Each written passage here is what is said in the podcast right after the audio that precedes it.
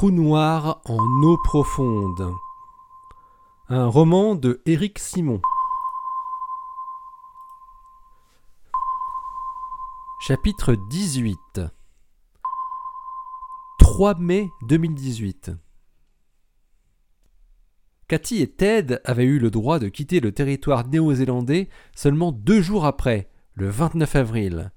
Ils avaient pris le premier vol pour les États-Unis qui était à destination de Los Angeles. De là, ils s'étaient séparés en se jurant de se retrouver très vite. Ted s'envola pour Madison et Cathy pour la côte Est, avec une arrivée prévue le vendredi en début de soirée. À son arrivée au Smithsonian le lundi suivant, Cathy alla directement dans le bureau de Paul.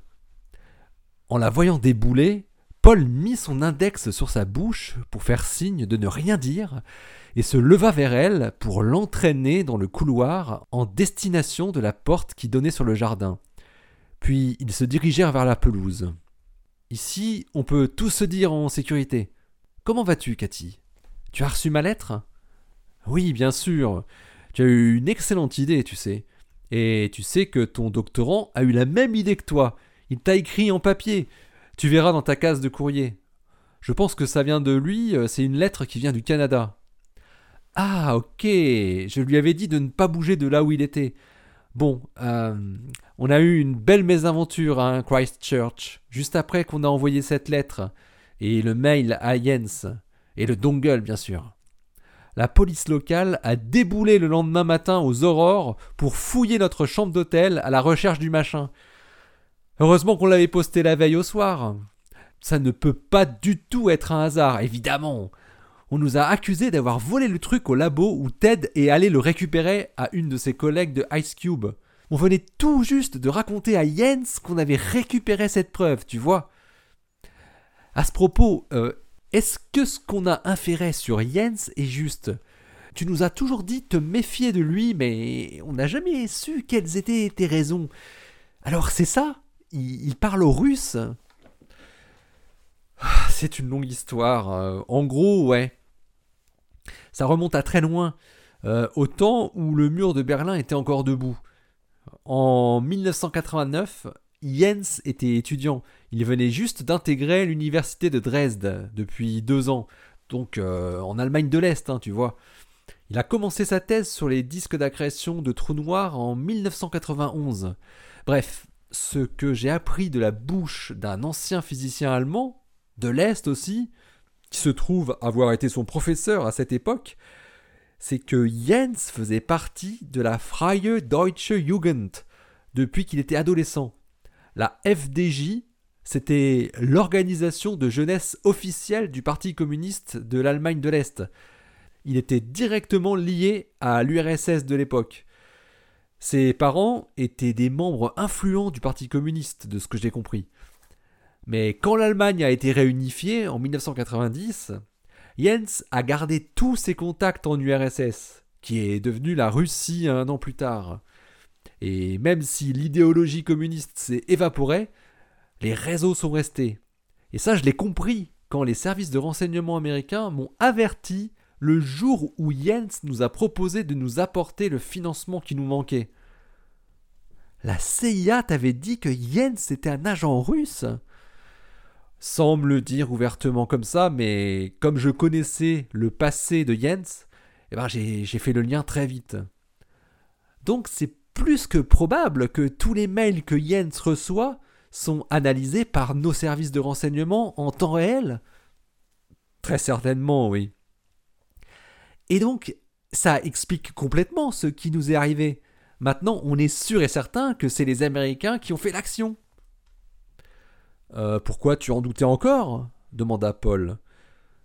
Euh, on se demandait avec Ted, euh, le gars de Ice Cube, un type génial et, adorable, si ça ne pouvait pas être les Chinois ou les Russes qui auraient fait en sorte que les Américains soient mis en cause, dans le but de les décrédibiliser. On pensait qu'on pouvait très bien être nous-mêmes manipulés dans cette histoire, que tout ait été fait pour qu'on détecte justement ces conversations. Ah ouais Mais le fameux dongle que vous avez retrouvé, tu m'as dit dans ta lettre que c'était du matériel militaire américain à 99%. Ouais, mais on peut toujours imaginer que c'est un faux euh, super bien imité. Mais bon, le fait qu'on ait eu la police le lendemain matin dit simplement que la NSA et la CIA ont bien travaillé et rapidement. Ouais, enfin, c'est surtout grâce au décalage horaire, rétorqua Paul. Ouais, il y a ça aussi, c'est sûr. En tout cas, les Russes ou les Chinois, s'ils avaient fait ce coup tordu, n'auraient eu aucun intérêt à essayer de récupérer la preuve de l'opération. Ouais, tu as raison. Euh, au fait, euh, j'ai eu des nouvelles de Cheng. Tu as su ce qui lui était arrivé Oui, euh, Kyle m'avait prévenu via le compte de Heinz, tellement il se méfiait de ce qui pouvait lui arriver à son tour, avant de disparaître dans la nature.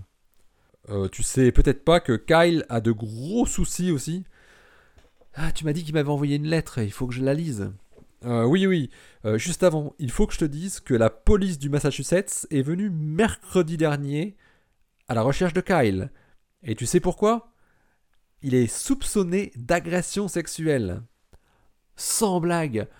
Oh les enfoirés Incroyable Faut qu'il reste planqué là où il est. Hein.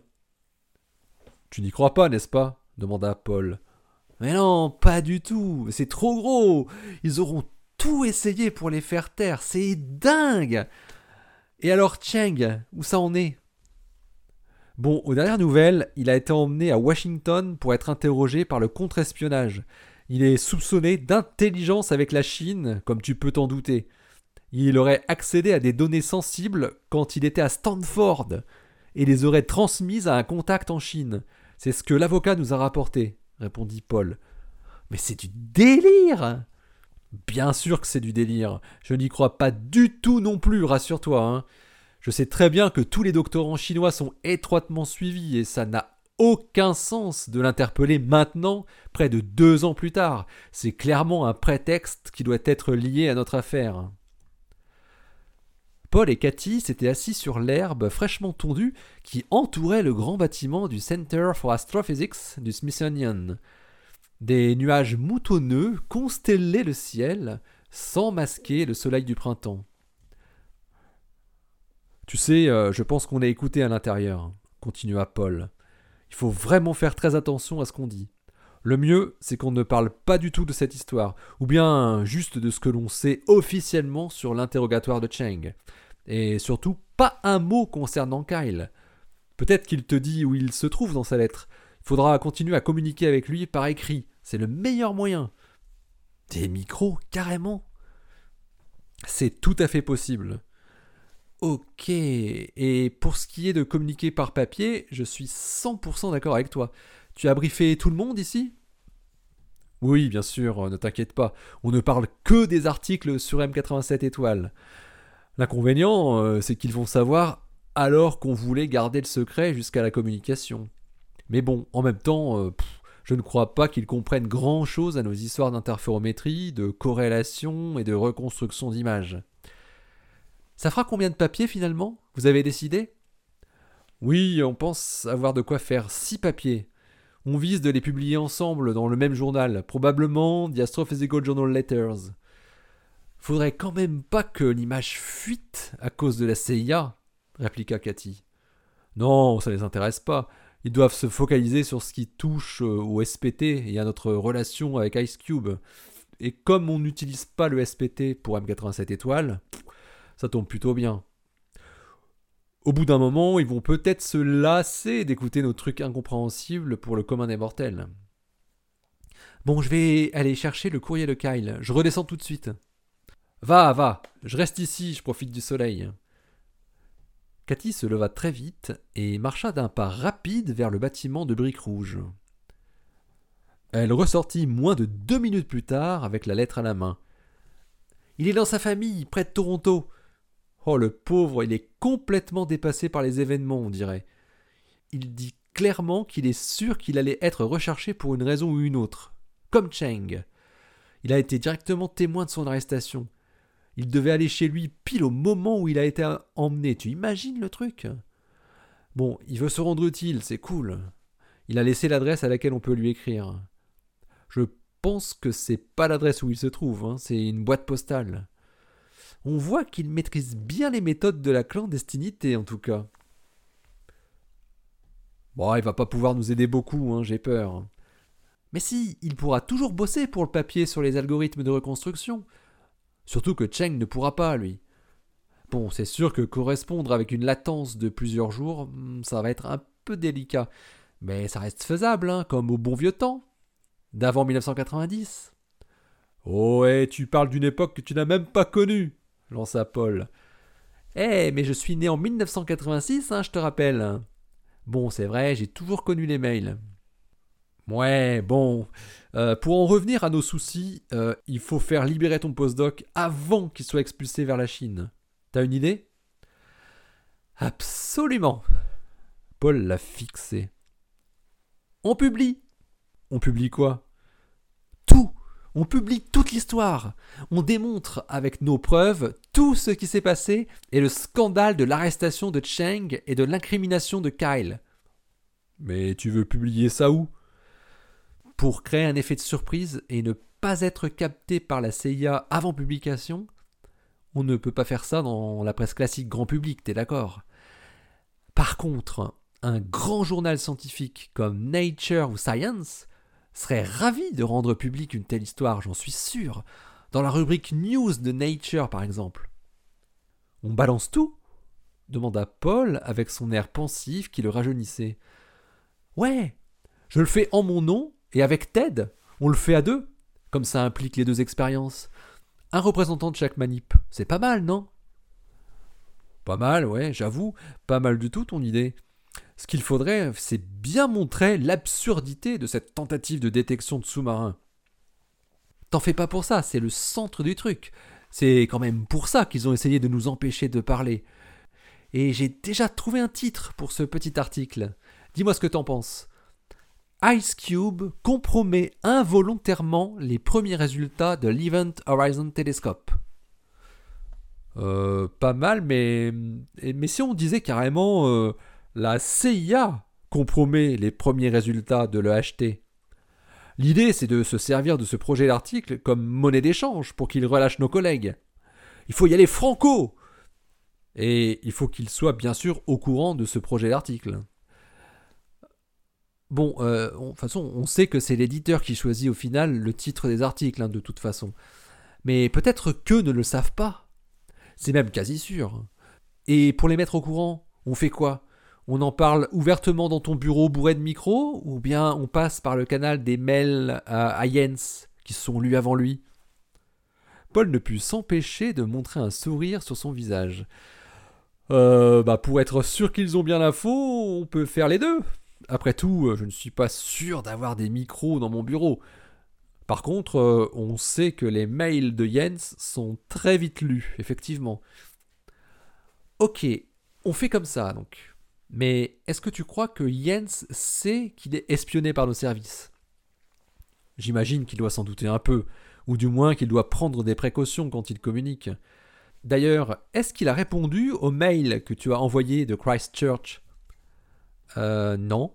Ah, mais ouais, c'est bizarre ça, t'as raison. Il aurait dû logiquement répondre quelque chose. C'est quand même énorme ce que je racontais. Je lui disais tout. Que c'était Ice Cube qui était visé, qu'on avait des preuves et tout ça.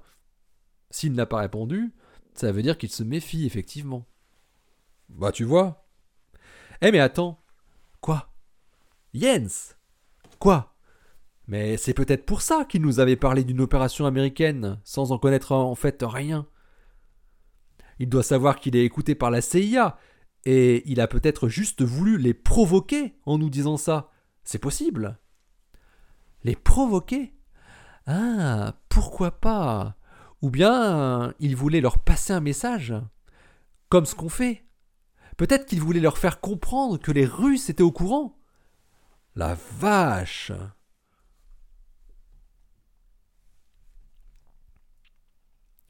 Cathy se mit très vite au travail dans l'élaboration d'un article qui ressemblerait plus à un pamphlet qu'à un article scientifique, même si elle comptait bien que TED apporte une petite contribution sur les méthodes de détection des antineutrinos électroniques, pour démonter le but de l'opération qui leur avait empêché d'obtenir l'image de Sagittarius à étoile.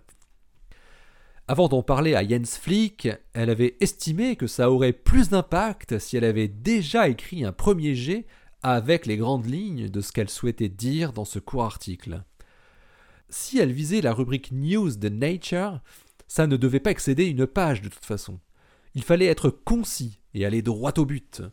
Raconter tout à partir des faits, tout simplement, tout en pointant la bêtise des personnes qui avaient décidé cette opération.